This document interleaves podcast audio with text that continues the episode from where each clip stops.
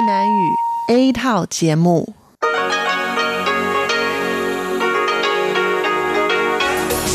Đây là Đài Phát thanh Quốc tế Đài Loan RTI.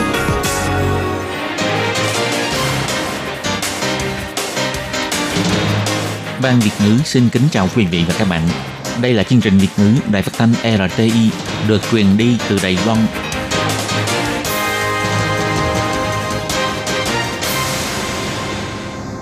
Thiên Nhi xin chào các bạn.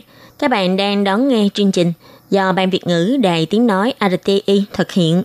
Hôm nay là Chủ nhật, ngày 11 tháng 8 năm 2019, tức nhằm ngày 11 tháng 7 năm kỷ hợi âm lịch.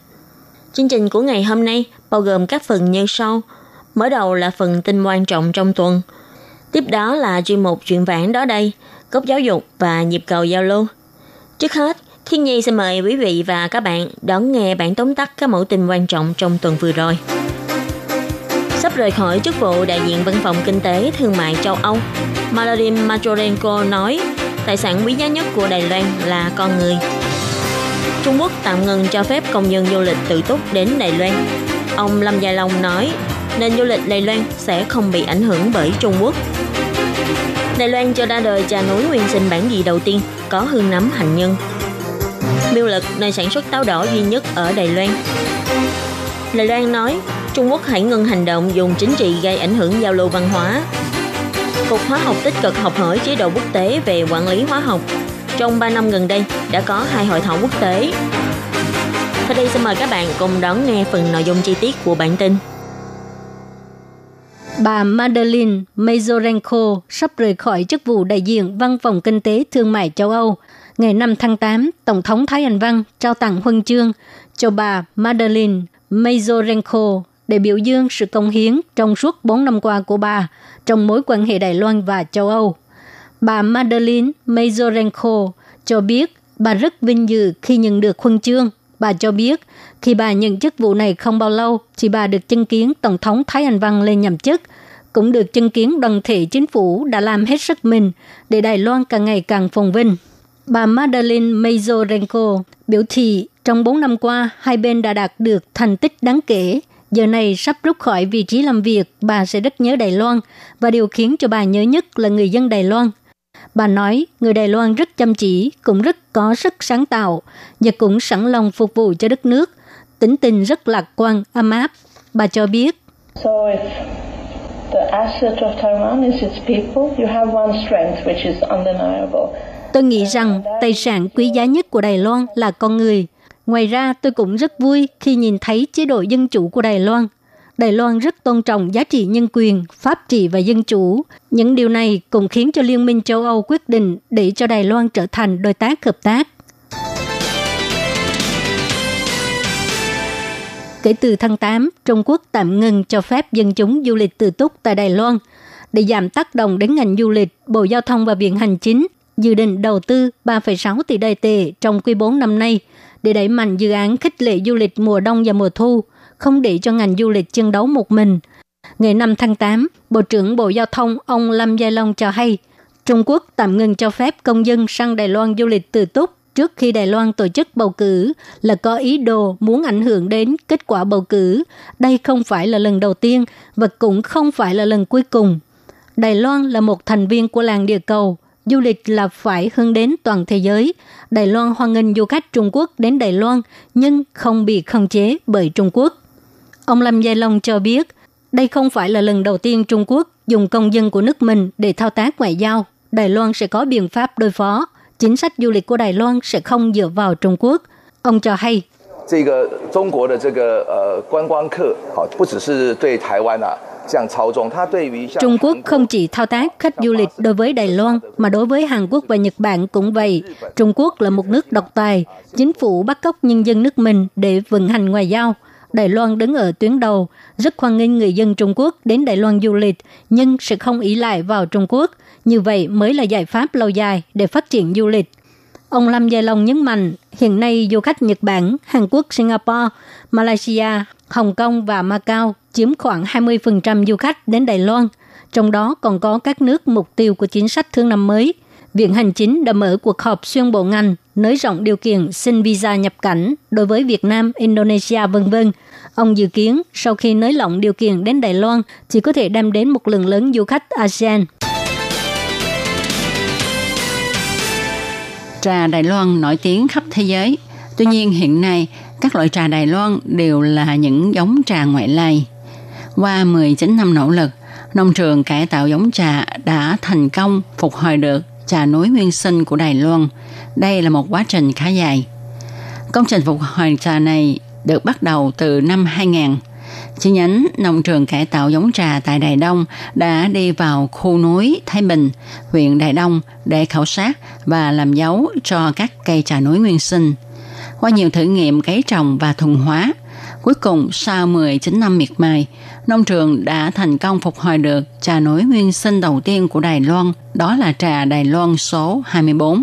Do trà núi nguyên sinh này là giống trà nguyên sinh đã ngủ sâu trăm ngàn năm nên có hương thơm của nấm, của hạnh nhân và chỉ có ở đồng bộ Đài Loan mà thôi. Do có xuất xứ tại vùng núi Thái Bình, huyện Đài Đông nên trà Đài Loan số 24 còn có tên gọi là trà Đông Vĩnh Khang số 1. Sau khi được nông trường cải tạo giống trà, nuôi cấy trồng trọt, nay có thể mang giống trà này trồng ở vùng đồng bằng nhằm tránh cảnh phá rừng trồng trà. Ước tính 3 năm nữa, loại trà này sẽ có mặt trên thị trường tiêu thụ. Những cây táo đỏ kết trái chịu cành, mùa hè đến cũng là mùa thu hoạch táo đỏ. Nhà vườn tại công quán miêu lật nhanh tay hái trái. Chủ vườn cho biết, khi hái ta nên lựa trái có màu đỏ vì trái đỏ ngọt hơn. Còn chúng tôi thì hái những trái bị nứt bỏ đi, tránh cho du khách hái nhầm những trái hư, nứt. Có loại bỏ những trái hư mới bán ra thị trường thì mới giữ được chất lượng của thương hiệu táo đỏ công quán. Xã Công Quán Miêu Lật là nơi duy nhất sản xuất táo đỏ ở Đài Loan với diện tích hơn 60 hecta, có hơn 300 nhà vườn tham gia trồng táo đỏ và năm lớp phụ đạo nhà vườn trồng trọt tiêu thụ táo đỏ. Sản lượng năm có thể đạt trên 1 tỷ đài tệ. Để đạt được sản lượng lớn như vậy, nhà vườn ra sức nâng cao chất lượng sản phẩm. Công nhân cho biết phải lựa bỏ những trái táo nứt, trái nhỏ Ngoài ra về phương diện tiếp thị sản phẩm, họ cũng sáng tạo ra các sản phẩm mới như là kem táo đỏ, sô-cô-la táo đỏ, kem cây táo đỏ. Những sản phẩm mới được chế tạo bằng táo đỏ này đã phá vỡ những cách dùng truyền thống của táo đỏ như là chỉ có thể ăn trái tươi hay là phơi khô mà thôi. Ông Hàng Hồng Ân, Tổng cán sự Ủy ban Nông nghiệp xã Công Quán cho biết, chúng tôi cho ra nhiều sản phẩm mới như nước ép táo đỏ, rượu táo đỏ, trà táo đỏ, mì táo đỏ, kem táo đỏ, bánh táo đỏ hạt nhân vân vân. Tất cả các thực phẩm đều có thể cho thêm táo đỏ vào và biến nó thành nguyên liệu chính, sáng tạo không giới hạn. Cho đến nay, nhà trồng táo đỏ ở công quán còn suy nghĩ xem có thể nghiên cứu ra những món ăn có táo đỏ nào khác nhằm mang lại kinh tế nhiều hơn và cũng để cho táo đỏ, viên hồng ngọc trong các loại trái cây giữ vững được địa vị của mình. Sáng ngày 7 tháng 8, báo Điện ảnh Trung Quốc đã đăng tin trên trang Weibo chính thức của tòa soạn này với nội dung như sau. Thông tin từ Cục Điện ảnh Quốc gia Trung Quốc, tất cả các bộ phim và nhân viên Trung Quốc tạm ngưng tham dự giải thưởng điện ảnh Kim Mã Đại Bắc lần thứ 56 năm 2019. Về việc này, Ủy ban điều hành giải Kim Mã cho hay, nếu đúng như vậy, đây sẽ là một điều rất đáng tiếc. Hiện tại, giải thưởng Kim Mã đã đi vào giai đoạn xét duyệt, các hoạt động của giải Kim Mã cũng sắp được tổ chức. Bà Colas Yogata, người phát ngôn của Viện Hành Chính cũng bày tỏ. Chúng tôi có xác minh qua, thông tin này là thật. Một lần nữa, chúng tôi phải nói rằng đây là tổng thất của Trung Quốc. Chính trị là chính trị, nghệ thuật là nghệ thuật. Nếu Trung Quốc thích tự thu mình lại, hạn chế các nghệ sĩ của mình không được tham dự các sự kiện lớn trong giới điện ảnh hoa ngữ, đây đương nhiên không phải là tổng thất của Đài Loan. Bà Colas cũng nói, Đài Loan vốn nhĩ là một quốc gia tự do, cởi mở, có giá trị quan đa dạng. Vì thế đã giúp ngành điện ảnh và các ngành nghề sáng tạo phát triển mạnh mẽ. Ngành điện ảnh không nên chịu sự cản trở của chính trị, khiến cho những người hoạt động trong lĩnh vực điện ảnh hoa ngữ của Đài Loan, Trung Quốc hoặc bất kỳ quốc gia nào bị hạn chế. Bà nói, nếu nghĩ như vậy là trừng phạt Đài Loan, thì đây là một hành động sai lầm – Bà Colas cũng nhấn mạnh, cánh cửa Đài Loan luôn rộng mở cho người hoạt động điện ảnh thế giới, luôn luôn hoan nghênh đạo diễn và nghệ sĩ Trung Quốc đến Đài Loan. Sáng hôm nay, phía Ủy ban Trung Hoa Đại lục cũng chỉ ra, việc này thể hiện rõ Trung Quốc đang dùng chính trị để can thiệp vào công tác giao lưu văn hóa, gây ra cách nhìn tiêu cực trên trường quốc tế cũng như giới chức trách hai bờ eo biển. Ủy ban Trung Hoa Đại lục kêu gọi Trung Quốc hãy dừng các hành động dùng chính trị để cản trở giao lưu văn hóa điện ảnh hai bờ eo biển, nên tôn trọng quyền lợi của người hoạt động nghệ thuật Trung Quốc đến Đài Loan tham gia hoạt động giải kim mã. Để nghệ sĩ hai bờ eo biển nhân dịp giải kim mã cùng chia sẻ thành quả sáng tạo trong điện ảnh. Vì xét đến tính quan trọng trong việc kiểm soát an toàn thực phẩm đầu nguồn, Tổng thống Thái Anh Văn đã thực hiện lời hứa cuối năm 2016 cho thành lập Cục Vật chất Hóa học và Độc hại thuộc Sở Bảo vệ Môi trường. Ngày 7 tháng 8, Cục Hóa học và Độc hại đã tổ chức hội thảo quản lý chất hóa học và thủy ngân quốc tế 2019. Trong đó đã mời ông Kirtensas, nguyên giám đốc Tổng trụ sở Hóa học Liên minh châu Âu, bà Anna Franson, cố vấn thâm niên Cục Hóa học Thụy Điển, vân vân đến tham dự, trao đổi ý kiến chuyên môn về việc thực hiện công ước Minamata về quản lý thủy ngân và quản lý chất hóa học quốc tế. Ông Trương Tử Kính, Giám đốc Sở Bảo vệ Môi trường nói, trước đây, sự phát triển ứng dụng hóa học tại Đài Loan tuy có mang lại nhiều đóng góp cho sự phát triển của nền kinh tế, tuy nhiên cũng đã phá hoại môi trường. Vì thế, chính phủ đã thành lập Sở Bảo vệ Môi trường để đưa ra các điều luật quản lý. Sở Bảo vệ Môi trường cũng đã tích cực học tập kinh nghiệm quản lý từ nước ngoài.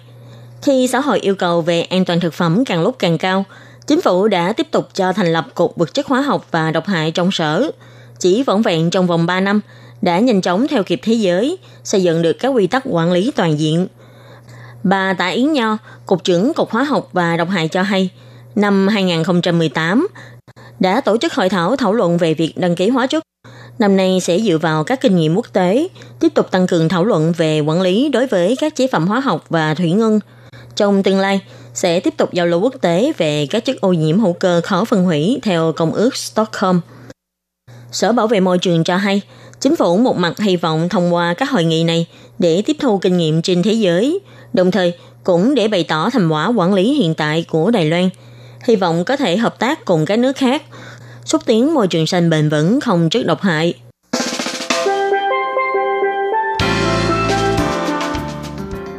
Các bạn thân mến, vừa rồi là phần tin quan trọng trong tuần vừa rồi với các tin như sau. Sắp rời khỏi chức vụ đại diện Văn phòng Kinh tế Thương mại châu Âu, bà Marilyn Majorico nói tài sản quý giá nhất của Đài Loan là con người. Trung Quốc tạm ngừng cho phép công nhân du lịch tự túc đến Đài Loan. Ông Lâm Gia Long nói nền du lịch Đài Loan sẽ không bị ảnh hưởng bởi Trung Quốc. Đài Loan cho ra đời trà núi nguyên sinh bản địa đầu tiên có hương nấm hạnh nhân. Miêu Lực – nơi sản xuất táo đỏ duy nhất ở Đài Loan. Đài Loan nói, Trung Quốc hãy ngừng hành động dùng chính trị gây ảnh hưởng giao lưu văn hóa. Cục Hóa học tích cực học hỏi chế độ quốc tế về quản lý hóa học. Trong 3 năm gần đây, đã có hai hội thảo quốc tế. Các bạn thân mến, bản tin quan trọng trong tuần này do khiến nhi biên tập và thực hiện cũng xin tạm khép lại tại đây. Cảm ơn sự chú ý lắng nghe của quý vị và các bạn. Xin mời các bạn tiếp tục đón nghe các phần tiếp theo của chương trình do Ban Việt ngữ Đài Tiếng Nói RTI thực hiện. Xin thân ái chào tạm biệt các bạn.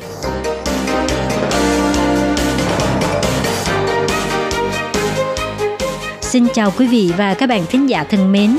Chương trình phát thanh tiếng Việt của Đài Phát thanh Quốc tế Đài Loan RTI được truyền thanh 3 buổi tại Việt Nam, mỗi buổi phát 1 tiếng đồng hồ. Buổi phát chính vào lúc 6 giờ đến 7 giờ tối hàng ngày giờ Việt Nam qua tần số SW 9425 kHz với sóng dài 31 mét. Bị phát lại lần thứ nhất vào hôm sau 9 giờ tới 10 giờ tối Việt Nam qua tần số SW 9625 kHz với sóng dài 31 m Bị phát lại lần hai vào hôm sau 6 giờ đến 7 giờ sáng giờ Việt Nam qua tần số SW 11.655 kHz với sóng dài 25 m. Ngoài ra, tại Giang Nghĩa, Vân Lâm và Đài Nam có thể đón nghe chương trình phát thanh tiếng Việt qua tần số AM 1422 kHz vào lúc 7 giờ tới 8 giờ tối mỗi thứ ba hàng tuần. Và đón nghe chương trình giờ phát lại vào lúc 10 giờ tới 11 giờ sáng giờ Đài Loan qua tần số AM 1422 kHz.